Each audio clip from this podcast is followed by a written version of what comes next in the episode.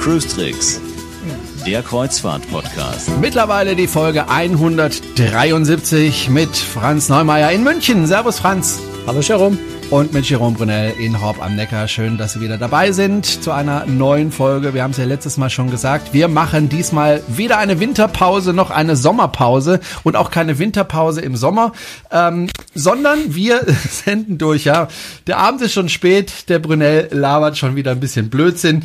Egal. Der Brunel hat aber auch Hunger und ähm, wird nach dieser Folge dann mal Abendessen äh, gehen ähm, beziehungsweise ja, kriegt halt was von seiner Frau auf dem Tisch serviert. Es gibt heute Jiaozi chinesische Jiaozi. Das sind äh, Teigtaschen mit ah. äh, verschiedensten Füllungen kann man die machen. Entweder mit Schrimpsfüllung oder mit Hackfleisch oder mit Gemüse. Gut, dass ich jetzt schon Abend gegessen habe, sonst ja. würde ich jetzt Hunger kriegen. Also richtig lecker, weil meine Schwiegermutter ist zurzeit zu Besuch und die steht eigentlich den halben Tag in der Küche und kocht. Also ich würde mir meinen Urlaub anders gestalten, aber meine Schwiegermutter mag das gerne, dass sie da in der Küche steht. Das macht ihr richtig Spaß und dann äh, versucht sie mich immer mit solchen chinesischen Gerichten zu verwöhnen. Und da sage ich äh, nicht nein dazu. So, Schade, äh, dass du so weit weg wohnst, sonst würde ich ja. mal vorbeikommen, das zu probieren. Bist herzlich eingeladen. Da kann ich ähm, noch was lernen. Da würde ich mich in der Küche, glaube ich, daneben stellen, um noch was zu lernen. Um, ja, und dann äh, zuzuschauen. Haben, wir, haben wir ja schon erwähnt. Ich hab mal, wir, wir haben ja zusammen mit Carmen ein neues Kochblog aufgemacht, das Cook Richtig. and Taste, cooktaste.de. Ähm, da wäre das natürlich super, wenn mit einer echten ja. Chinesin mal gemeinsam zu kochen, davon was zu lernen. Wäre wär klasse. Hätte ich nichts dagegen. Aber da ist schon ein bisschen weit weg.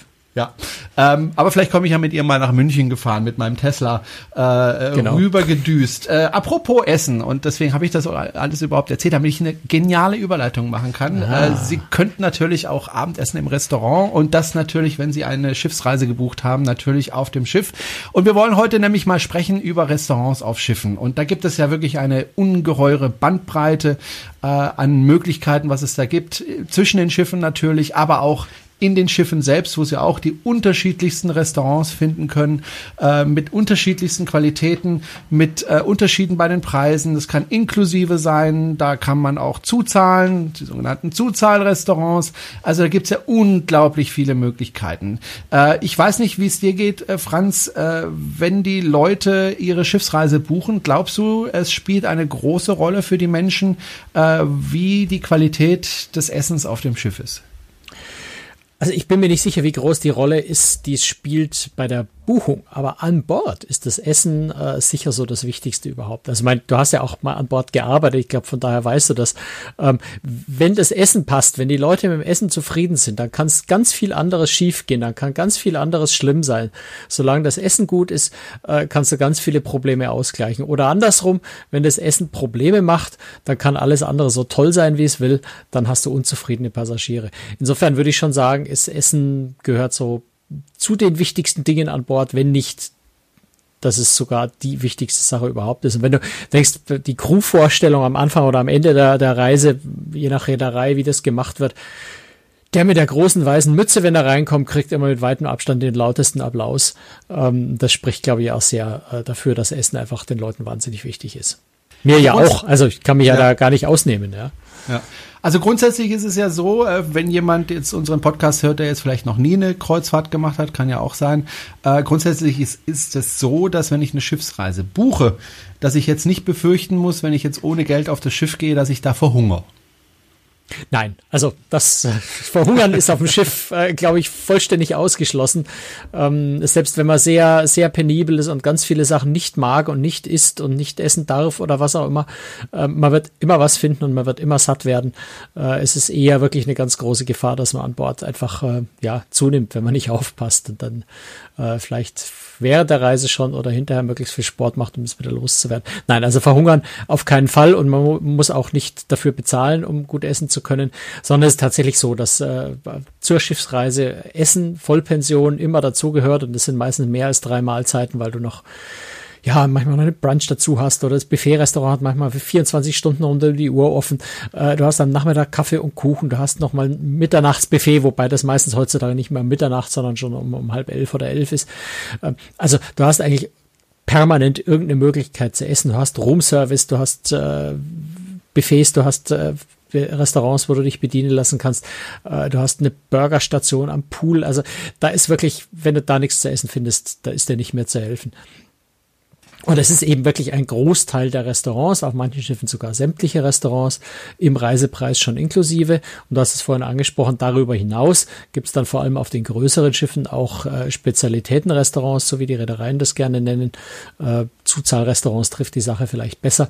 Das sind meistens Restaurants mit speziellen Themen, also ein Steakhouse oder ein brasilianisches Steakhouse, das sind gerade sehr in Mode, äh, oder ein Seafood-Restaurant oder ein Italiener oder ein Asiate oder, oder was man sich alles vorstellen kann. Da können wir nachher ein bisschen ausführlicher darüber sprechen, was es da alles gibt. Äh, wo dann Aufpreis verlangt wird, die äh, Speisen entsprechend höherwertiger sind, oft einfach zum Beispiel, wenn man Steakhouse nimmt, äh, wenn ich da mal ein Kobe-Rind esse, äh, Kobe-Steak, das ist natürlich auch in der, in der, in der, von den, von den Materialkosten weitaus teurer als das, was am Buffet oder im normalen Restaurant serviert wird. Und insofern, äh, zahlt man da dann einfach einen Aufpreis mal von 25 mal von 39 Dollar, äh, kann auch noch teurer sein, je nachdem, was für Restaurant, wenn man es ganz exquisit haben möchte. Aber das muss man nicht. Die inklusive Restaurants sind eigentlich auch ganz wunderbar in der Regel. Hm. Äh, ich kenne ja sowohl AIDA als auch TUI Cruises ganz gut, eben auch als Passagier, beziehungsweise weil ich dort gearbeitet habe. Ähm, da gibt's ja schon ordentliche Unterschiede, gerade zwischen diesen beiden großen Reedereien, die ja in Deutschland sehr beliebt sind, äh, zwischen TUI Cruises und, und AIDA. Würdest du das unterschreiben, wenn ich sagen würde, äh, TUI Cruises bietet da doch ein bisschen mehr als AIDA? Weil auf TUI Cruises kann ich ja auch äh, in einem Bedienrestaurant essen, und zwar ziemlich nobel, wie ich finde, ohne zuzahlen zu müssen. Wenn ich das bei AIDA will, wenn ich also nicht in so ein Buffet-Restaurant will, dann muss ich dann gleich bezahlen. Ähm, jein, also das hätte ich unterschrieben, bevor die Aida Prima rauskam.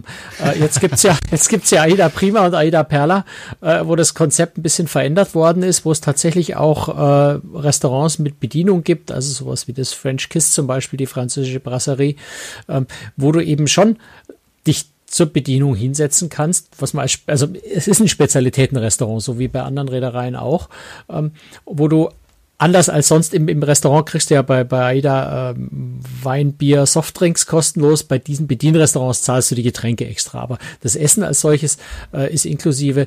Brauhaus zum Beispiel fällt mir jetzt gerade noch ein. Äh, es sind noch zwei, drei mehr, die mir jetzt spontan nicht einfallen. Ähm, wo du also tatsächlich klassische Spezialitätenrestaurants hast, die da auch inklusive sind.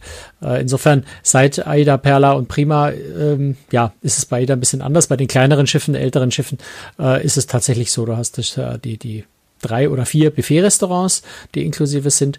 Und wenn du äh, in Spezialitätenrestaurant gehen willst, also zum Beispiel natürlich das Rossini, ein ganz, ganz exquisites Restaurant. Äh, da bezahlst du extra. Oder auch jetzt bei der, bei der neuen AIDA Selection Reihe, äh, die, die Selection Restaurants, die aber mit, mit relativ fairen Aufpreisen arbeiten. Ähm, also 15, 15 Euro oder 14,90, 14,95 am, für einen Abend oder, oder 39 irgendwas für ein, für ein 6- oder 7-Gang-Menü. Also das sind auch noch relativ moderate Preise, die du da bezahlst. Hm. Äh, wenn man jetzt mal die Reedereien vergleichen würde, wo siehst du denn essenstechnisch so die Reedereien, die eher, sagen wir mal, ich will jetzt nicht sagen, dass sie schlecht sind, aber die eher mal im unteren Bereich angesiedelt sind von der Essensqualität und welche im oberen Bereich? Fangen wir mal mit dem unteren Bereich an. Kann man das überhaupt definieren? Ja, kann man ziemlich einfach. Also ich würde jetzt auch gar nicht groß Reedereinamen nennen, äh, sondern ich würde schlicht und einfach sagen, was du bezahlst, kriegst du auch. Also eher günstige Reedereien ist das Essen, es ist nicht schlecht, das ist auch, auch bei den günstigsten Reedereien ist das Essen eigentlich auf einem sehr, sehr hohen Niveau. Also ganz viele Leute essen zu Hause deutlich schlechter als das, was sie auch auf dem, äh, auf, auf, äh, auf den günstigsten Kreuzfahrtschiffen essen. Ähm, jedes Wirtshausessen an Land ist in der Regel nicht so gut wie das, was man auch auf günstigen Reedereien an Bord kriegt. Aber das ist natürlich immer sehr, sehr individuell, was man persönlich gewohnt ist. Aber der Punkt ist, die Essenskosten, also der Materialeinsatz für das, was an Rohware in die Küche geht und dort verarbeitet wird, das ist ein ganz wesentlicher Kostenfaktor im Hotelbereich auf einem Kreuzfahrtschiff. Das heißt, wenn du auf, mit einer günstigen Reederei fährst, steht da nur ein geringes Buffet zu, äh, Buffet, das auch, geringes Budget zur Verfügung. Ähm, wenn du auf einem Schiff fährst, also wenn du, wenn du dann 60 Euro, 80 Euro pro Tag äh, äh, bezahlst, ähm, dann bleibt natürlich für Essensbudget nur sehr wenig übrig, vielleicht nur fünf, sechs Euro. Reiner Wareneinsatz, muss man jetzt sagen. Da ist kein, keine Miete oder sonst irgendwas. Deswegen kann man es mit Restaurants an Land schlecht vergleichen, jetzt diese Werte. Aber da hast du einfach vielleicht fünf Euro pro Tag und Passagier an Wareneinsatz kalkuliert. Ähm, muss man die billigen Einkaufspreise der Reederei und sowas berücksichtigen. Auch für fünf Euro am Tag kriegt man schon ganz anständiges Essen. Ähm, gehst du auf eine Reederei, die vielleicht 600 Euro Tagesrate hat oder, oder noch höher, dann bist du halt auch in dem Bereich mal von 25 bis 30 oder 35 Euro Wareneinsatz pro Person, vielleicht sogar noch ein bisschen drüber.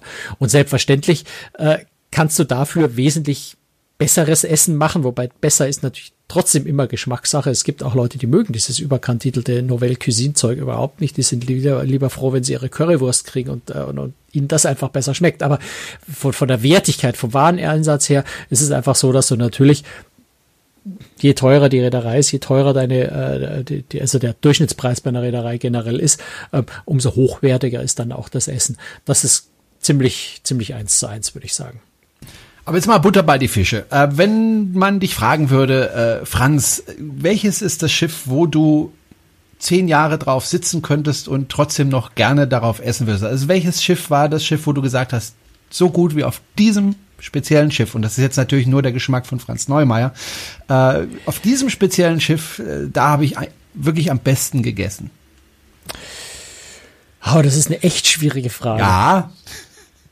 Ähm, also es ist vor allem deswegen eine schwierige Frage, weil du gefragt hast, wenn ich da zehn Jahre drauf fahre. ähm, und ich Gut, bin mir nicht sicher, ob ich, ich bin mir, ich, äh, ob, ob ein oder zehn Jahre, ich bin mir nicht sicher, ob ich länger als zwei Wochen äh, Sterne essen essen wollen würde. Ja, sondern ich bin dann auch irgendwann an dem Punkt, wo ich sage, jetzt möchte ich wieder mal richtig gut gemachtes Wiener Schnitzel, was ja mir im Zweifel gar nicht so billig ist. Ähm, gesunde, gut gemachte Hausmannskost, äh, solide italienische Küche, die, die mit Liebe gekocht ist, ist was, was ich dann längerfristig lieber essen würde. Insofern hat mir zum Beispiel die Costa Neo Riviera äh, sehr, sehr gut gefallen mit ihrer regionalen Küche, äh, die in der Hinsicht, äh, also so für, für ein Jahr, glaube ich, mir mehr liegen würde. Aber wenn du fragst, wo habe ich am jemals besten gegessen, ähm, dann sicher bei Oceania auf der Marina auf diesem Ship Visit, da haben wir in der letzten Folge ja schon drüber gesprochen, das war sensationell. Äh, bei Sea Dream, äh, da war ein französischer Küchenchef, der einfach traumhaft gekocht hat. Ähm, das Restaurant, was mir persönlich bis jetzt am besten gefallen hat, ist, glaube ich, das französische Tarragon auf der Europa 2. Ähm, das wäre für mich persönlich jetzt so vielleicht das beste Restaurant, was ich auf einem Schiff je gesehen habe. Wobei es ist, es ist echt so schwierig, ja. Also da sind viele, viele, die, die da nicht weit weg davon sind. Ähm, auch wenn ich Celebrity Cruises nehme, das ähm, Murano, heißt es Murano? Ich glaube schon. Bin mir jetzt nicht mehr ganz sicher. Da nicht fragen, ich war da es ist nicht. zufällig auch, äh, meistens sind die französischen Restaurants tatsächlich die besten. Also das französische Spezialitätenrestaurant bei Celebrity Cruises ist einfach auch absolut exzellent und wer würde, glaube ich, an Land äh, könnte sich das durchaus einen Stern verdienen. Ähm, und ähm, insofern, es gibt ganz, ganz viele richtig, richtig tolle, richtig leckere Restaurants. Aber wenn du sagst, auf ein Jahr würde ich persönlich für meinen Geschmack eher so eine Nummer drunter bevorzugen. Ähm, bisschen weniger Design am Teller, ein bisschen bodenständiger, äh, ein bisschen einfacher, schmeckt mir dann persönlich auf Dauer besser. Aber so Highlights zwischendrin mag ich schon auch sehr, sehr gern. Ich war ja vor vielen, vielen Jahren eingeladen zu einem Geschäftsessen und da gab's, äh, war das in einem Restaurant, das unfassbar teuer war. Ich musste das Gott sei Dank nicht bezahlen. Da hätte ich mich auch sehr drüber geärgert. Das Essen war wirklich fantastisch und unglaublich lecker. Aber auf jedem Teller waren da, was weiß ich, 20 Gramm äh, Essen und das war's. Und dann, was weiß ich, 8, 9, 10 Gänge, aber mhm. eben nur immer mit 20, 30 Gramm. Mehr war da nicht. Also wenn da ein leckerer Fisch war, dann war das eben ein winziges Stückchen, wo ich mir gedacht habe, ach, von dem Fisch hätte ich gerne mehr. Das ist dann so eine Art Küche, die gefällt mir nicht so, weil ja, dann schmeckt einem was, aber es ist fast nichts da. Ja, es kommt darauf an, wie man das, wie man das betrachtet, ja. Also die, der Europa hat ja das Restaurant Dieter Müller. Ist, also wo eben tatsächlich Dieter Müller auch, äh, weiß nicht, ob, weiß nicht, wie lange er jetzt an Bord ist, aber er ist relativ lange jedes Jahr auch tatsächlich persönlich an Bord. Ähm, demnächst jetzt auch wieder in, in Hamburg, wenn, äh, wann ist es, Ende August, äh, Europas Beste, also dieses riesige Kochevent an Bord äh, der Europa, wo ich ja letztes Jahr schon mal dabei war, bin ich diesmal auch wieder dabei, freue ich mich wahnsinnig drauf. Ähm, also Dieter Müller dieses Restaurant auf der Europa hat, da ist es so ähnlich, ne? da hast du einfach viele, viele Gänge hintereinander, wo jeder einzelne Gang ein absolutes Kunstwerk ist, auch geschmacklich ähm, unbeschreiblich toll ist da geht's eigentlich nicht drum, dass man da mal mit kräftig Steckmesser und Gabel anrückt und sich mal so richtig den Magen vollschlägt, ähm, sondern das ist tatsächlich eher so, so, so eine Kunstform.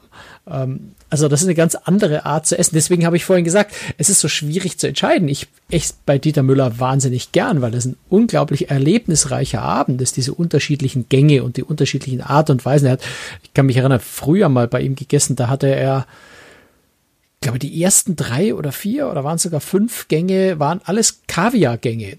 In, in Kaviar in den verschiedensten Varianten und, und Zubereitungsformen. Und das war schon sehr, sehr faszinierend. Aber jeden Tag möchte ich es nicht essen. Ähm, aber in dem Moment, der Abend, der war sensationell. Mhm. Ich habe ja vorhin äh, zwei deutsche Reedereien miteinander verglichen, TUI Cruises und äh, AIDA. Wie ist es eigentlich mit deutschen Reedereien im Vergleich zu internationalen Reedereien? Unterscheiden sich da die Restaurants und das Essen oder ist es ungefähr, ja, kann ich da das gleiche erwarten? Ähm, naja, ganz das Gleiche nicht. Es ist international nähern sich die, äh, nähern sich die äh, Gewohnheiten in den Restaurants schon so ein bisschen an. Aber klar, eine Reederei, die auf den deutschen Markt fokussiert, wie AIDA, wie TUI Großes oder ja noch ein paar kleine andere, äh, ja, natürlich auch Hapag-Lloyd, ähm, Hansa Touristik, ähm, Plantours, Phoenix natürlich. Ähm, wenn die sich auf den deutschen Markt fokussieren und konzentrieren, können sie sich sehr, sehr genau nach dem deutschen Geschmack orientieren. Ähm, das heißt, du hast am Buffet tendenziell eben deutsches Brot in verschiedenen Ausprägungen, unterschiedliche Semmeln oder Brötchen. Ähm, andere, ein paar andere Speisen, die halt in Deutschland die, die Leute einfach gewohnt sind, gerade auch die deutsche Hausmannskost, die jetzt international nicht so äh, so beliebt vielleicht ist, ähm, kannst du da eher zusätzlich noch anbieten zu internationalen Gerichten.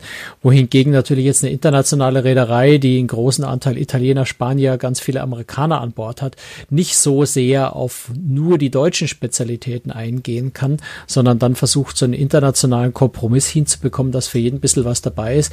Und dann ist natürlich für jeden einzelnen dieser Nationen äh, ist dann vielleicht nicht 100 Prozent von dem da, was er sich wünscht, sondern 30 Prozent, weil der Platz am Buffet dann auch für andere nur übrig sein muss. Das ist dann so ein bisschen die Frage, wie aufgeschlossen man da ist. Ne? Also wenn ich am italienischen Schiff bin, dann kriege ich eine herrliche Mortadella, die kriege ich auf einem deutschen Schiff nicht. Wenn ich Mortadella nicht mag, dann ist es für mich kein Argument.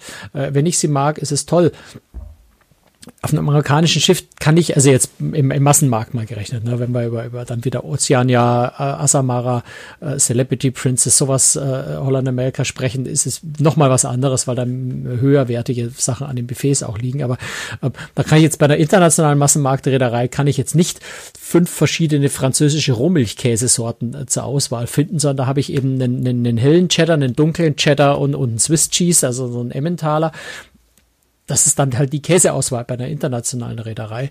Wenn ich da unglaublich viel Wert drauf lege, schon zum Frühstück 37 verschiedene, ich übertreibe jetzt, ne, fünf, sechs verschiedene hochwertige Käsesorten zur Auswahl zu haben, vielleicht bei TUI Cruises besser bedient als bei, weiß ich nicht, Royal Caribbean. Aber das ist dann sehr, sehr viel persönlicher Geschmack und ich finde, manchmal sind die Leute auch ein bisschen, bisschen überprätentiös, äh, was, was dann, die dann sagen, nein, ich fahre fahr nicht mit einer internationalen Reederei, weil die haben ja nur eine Käsesorte zum Frühstück. Das muss klar jeder für sich wissen. Für mich wäre das jetzt kein Entscheidungskriterium zu sein, zu sagen, mit einer Reederei, die mir eigentlich gut gefällt, fahre ich nicht, weil die haben zum Frühstück nur eine Käsesorte. Abgesehen davon, dass ich zum Frühstück sowieso kein Käse esse. Ich, ich schaue dann eher auf das Birchermüsli. Das ist für mich dann wieder äh, manchmal so ein bisschen Problem, weil die amerikanischen Reedereien Birchermüsli und äh, ähm, ja, in, in, in Milch eingeweichte Körner, die hauptsächlich flüssig sind, äh, verwechseln. Ähm, auch in unterschiedlicher Qualität, wie man so ein Müsli findet. Ähm, ja, ich weiß gar nicht. Ich würde im Extremfall, wenn mir eine Reederei echt gut gefällt, würde ich sogar meine eigene, mein eigenes Müsli in der Tüte mitbringen und mir ein bisschen Milch drüber gießen. Ähm, daran würde ich es jetzt persönlich nicht scheitern lassen. Aber wie gesagt, das ist natürlich bei jedem so ein bisschen Geschmackssache. Also ich brauche meine Schuhcreme aufs Brötchen, äh, nicht Schuhcreme, Schokocreme aufs Brötchen. Ja, das ist gar keine so einzige, das ist gar keine so einfache Frage. Also man sollte ja meinen, dass gerade so italienische Reedereien eigentlich ja. immer Nutella haben, ist ja. gar nicht so. Also Nutella. Ich wollte gar nicht den Namen sagen, aber. Naja, das geht ja um Nutella. Ne? Wir reden über Nutella. Ähm, und jeder isst es gerne und äh, komischerweise findet man es auf Schiffen relativ selten. Ich weiß nicht genau, woran das liegt. Hm, vielleicht weil es teuer ist. Möglich, keine Ahnung. Gut, es gibt ja. Äh, Vielleicht, weil es die Leute ja? so gerne essen, dass es in so großen Massen essen, dass es dadurch teuer wird. Keine Ahnung. Ähm, es gibt ja Passagiere, die können aus gesundheitlichen Gründen manche Dinge hm. nicht essen. Es gibt Passagiere, die möchten einfach auch aus politischen Gründen manche Dinge nicht essen, also zum Beispiel Veganer. Äh, wie äh, kommen die denn auf solchen Schiffen zurecht? Erstaunlich gut. Also die Reedereien haben sich da äh, gerade auch in den letzten Jahren immer stärker umgestellt, immer stärker darauf eingestellt. Amerikanische Reedereien ja eh, weil da ist immer so das ganze Thema Diskriminierungsgesetz. Äh, da, da musst du ja mehr oder weniger den Leuten äh, ihre Sachen bieten. Ähm, aber das hat sich international auch in Deutschland relativ weit durchgesetzt, dass die, dass die Galleys in der Lage sind, dir ja sehr, sehr, sehr viele solche Wünsche äh, zu erfüllen. Also du kriegst koscheres Essen, glutenfrei, äh, glutenfrei, Gluten, Gluten, ich weiß immer noch nicht, wie man das ausspricht, Gluten. Gluten. Ich glaube, im Deutschen sagt Gluten. man Gluten, weil die Amerikaner ja. sagen Gluten. Ähm, also glutenfreies Essen, vegetarisch sowieso. Ähm, das kriegst du auf Schiffen deutlich besser, also auch fantasievollere vegetarische Gerichte, als das nach wie vor in vielen Restaurants an Land der Fall ist, äh, wo man immer noch dann so den, den, den Kochgemüseteller kriegt als vegetarische Alternative, weil ihnen einfach nichts einfällt. Da gibt's tolle Sachen, vegetarische Sachen an Bord. Vegan zum Teil, also vegan ist noch so ein bisschen, so ein bisschen schwierig. Es gibt die eine oder andere Reederei, die angefangen hat, äh, auch ihre Köche vegan zu schulen. Ähm, so der eine der allerersten war Sea Dream, weil deren Eigentümer selber Veganer ist und tatsächlich seine Köche äh, in den veganer Küche geschult hat. Da habe ich das erste Mal auch veganes Essen gegessen, das mich umgehauen hat, weil das so lecker war. Also ich habe da die ganze Woche lang äh, habe ich von der normalen Speisekarte gegessen, weil die ja es ist einfach sensationell lecker da und habe immer gedacht, Mensch, vegan, eigentlich solltest du das mal ausprobieren, auch schon aus Recherchegründen beruflich, du solltest äh, dich zwingen, das mal auszuprobieren. Ich habe da so große Widerstände gedacht, dass das alles andere auf dem der Speise so gut geht nicht. Dann habe ich bin mit dem Chefkoch äh, ein Interview gemacht am, am vorletzten Tag oder am vorvorletzten Tag und habe ihm das eben auch so geschildert. Ich, ich, ich würde ja gern probieren, aber das andere Zeug ist auch so gut. Und dann hat er gesagt, komm, äh, sag deinem Kellner heute Abend einfach, äh, er soll mir Bescheid sagen, dann mache ich dir so einen Probeteller und, und tu da einfach mal ein paar von den veganen Gerichten drauf, damit du sie zusätzlich zu deinem normalen Essen probieren kannst. Und kaum hatte ich meine Gabel im Mund, habe ich echt bereut, dass ich die ganze Woche nicht öfter vegan bestellt habe, weil das war also einfach ich habe es nicht für möglich gehalten, dass veganes Essen so gut schmecken kann. Es war super, super lecker. Und immer mehr Reedereien fangen jetzt tatsächlich an, äh, das auch anzubieten. Und äh, insofern äh, wichtig ist dabei nur natürlich gerade, so wenn man natürlich Allergien hat, solche Dinge, äh, wenn man also wirklich darauf angewiesen ist, es lebensnotwendig ist, dass man diese äh, diese Speisen so kriegt, ähm, dass man das bei der Reederei möglichst vorher schon anmeldet. Ähm, dann können die nämlich natürlich entsprechend im Einkauf auch entsprechende Waren beschaffen äh, im Extremfall. Ähm, und zumindest aber dann spätestens am ersten Tag äh, vielleicht gleich zum Maitre d' ins Restaurant gehen und dort Bescheid sagen bzw. nachfragen, welche Möglichkeiten es gibt. Ähm, also ich habe zum Beispiel bei, bei äh, Oceania Großes, Oceana Großes auf der Marina auf dem Ship Visit haben die auch gesagt, sie machen das so, dass äh, die Passagiere, die eben solche speziellen Wünsche haben, äh, schon am Anfang der Reise sich mit dem mit dem Koch absprechen, ähm, so dass sie dann von ihrem Kellner am Tisch auch gleich entsprechende Speisekarten bekommen. Das heißt, man spart sich dann vielleicht auch die Peinlichkeit oder die man hat vielleicht auch einfach keine Lust, seinen Tischgenossen zu erklären, dass man jetzt irgendwas Spezielles isst oder eine besondere Diät, ähm, sondern man bekommt dann einfach gleich eine andere Speisekarte beziehungsweise der Kellner weiß auch, äh, wenn ich Gericht X oder Gericht Y bestelle bestelle, dass er mir das dann eben äh, in der koscheren Variante bringt oder in der in der glutenfreien Variante bringt, ohne dass ich das dann nochmal extra sagen muss. Also die Reedereien stellen sich da schon immer mehr auf diese Anforderungen ein, einfach auch, weil es immer mehr Leute gibt, die ja, ob jetzt, also möchte ich gar nicht bewerten, ob das nur eingebildet ist oder ob es Mode ist oder ob es wirklich äh, gesundheitlich so ist, laktoseintolerant sind, äh, eben das glutenfrei, was ja gerade sehr, ich sage jetzt einfach mal salopp in Mode ist, ähm, da bleibt den Reedereien auch gar nichts anderes übrig, als das, äh, das zu erfüllen. Mhm. Die Reedereien produzieren ja sehr, sehr viele essbare Sachen und bestücken auch die Buffets. Äh, Buffet, das äh, am Schluss natürlich nicht komplett leergeräumt ist. Es geht ja gar nicht. Wäre traurig, wenn ich dann als Passagier an ein leeres Buffet käme. äh, dürfen das ja nicht für den nächsten Tag einfach aufbewahren, sondern nee. das muss tatsächlich weggeschmissen werden. Das ist auf den Schiffen genauso wie an Land. Äh, jetzt stellt sich natürlich die Frage, was passiert eigentlich mit dem Essen, was da übrig bleibt? Ich kann mir vorstellen, das sind ja hunderte von Kilos jeden Tag, die da zusammenkommen. Mhm. Ähm, ja, also das wird, also es ist natürlich von Reederei zu Reederei ein bisschen unterschiedlich, wie das gehandhabt wird. Ähm, was du generell mit frischen Lebensmittelabfällen, also mit, mit Gemüse, mit Obst, mit solchen Sachen machen äh, kannst und was auch stattfindet, ist, dass du das schreddern und ins Meer abgeben darfst auf hoher See. Ähm, da freuen sich die Fische. Also ganz, ganz, ganz einfach und salopp. Das ist überhaupt kein Drama.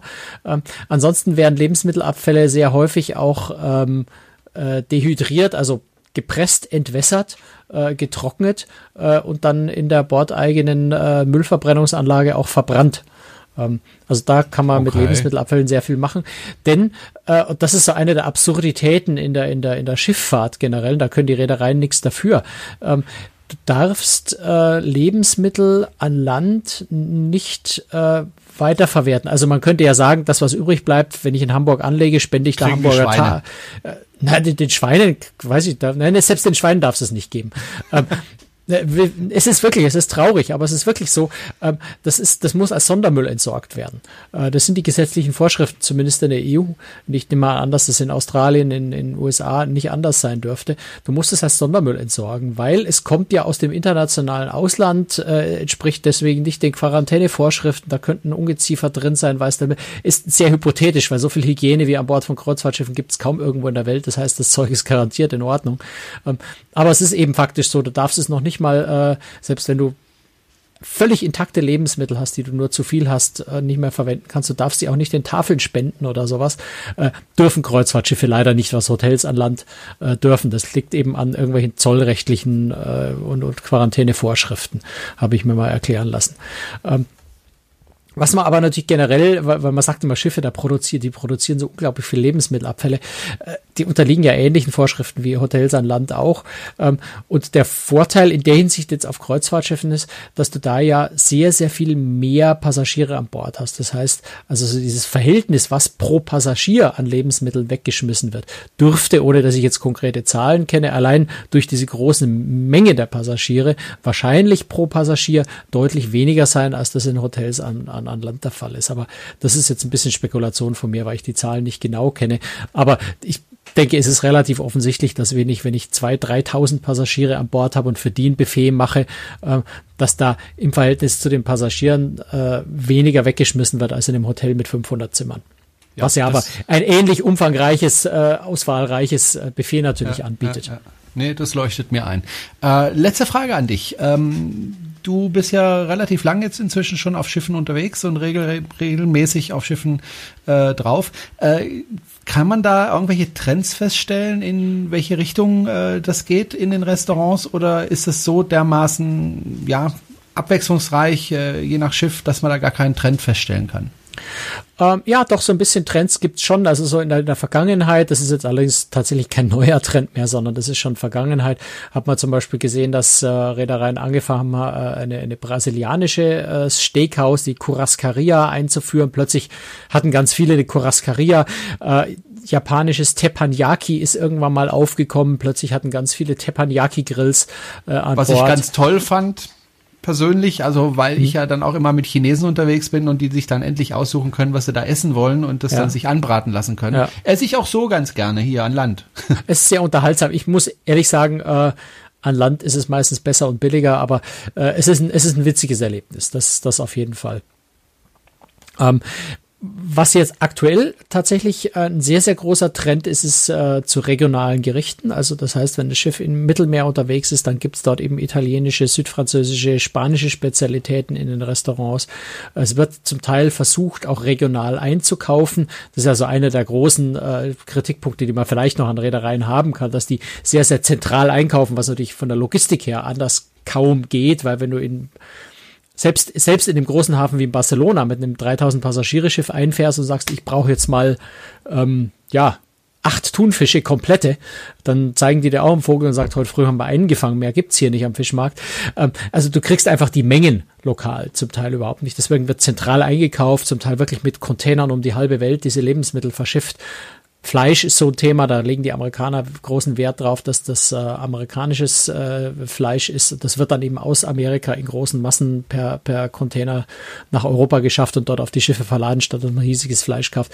Ähm, Da gibt's aber tatsächlich zunehmend den Trend, dass man zumindest zum Teil versucht, mit regionalen Spezialitäten, regionaler Küche zu arbeiten und Teile dieser Sachen, gerade natürlich die frischen Sachen, ähm, lokal einzukaufen. Das ist ein ganz neuer Trend. Ein zweiter Trend, der ja schon eine Weile geht, aber im Moment äh, immer, immer wildere Blüten treibt, ist, dass, äh, dass man Starköche einkauft, Starköche einsetzt, die Menüs kreieren, die Restaurants an Bord eröffnen, ähm, also sich mit wirklich mit großen Sterneköchen, mit großen Namen aus der Küchenwelt äh, schmückt, ähm, ja, um tatsächlich oder, oder zumindest den Eindruck zu erwecken, man hätte besonders hochwertiges, besonders tolles Essen.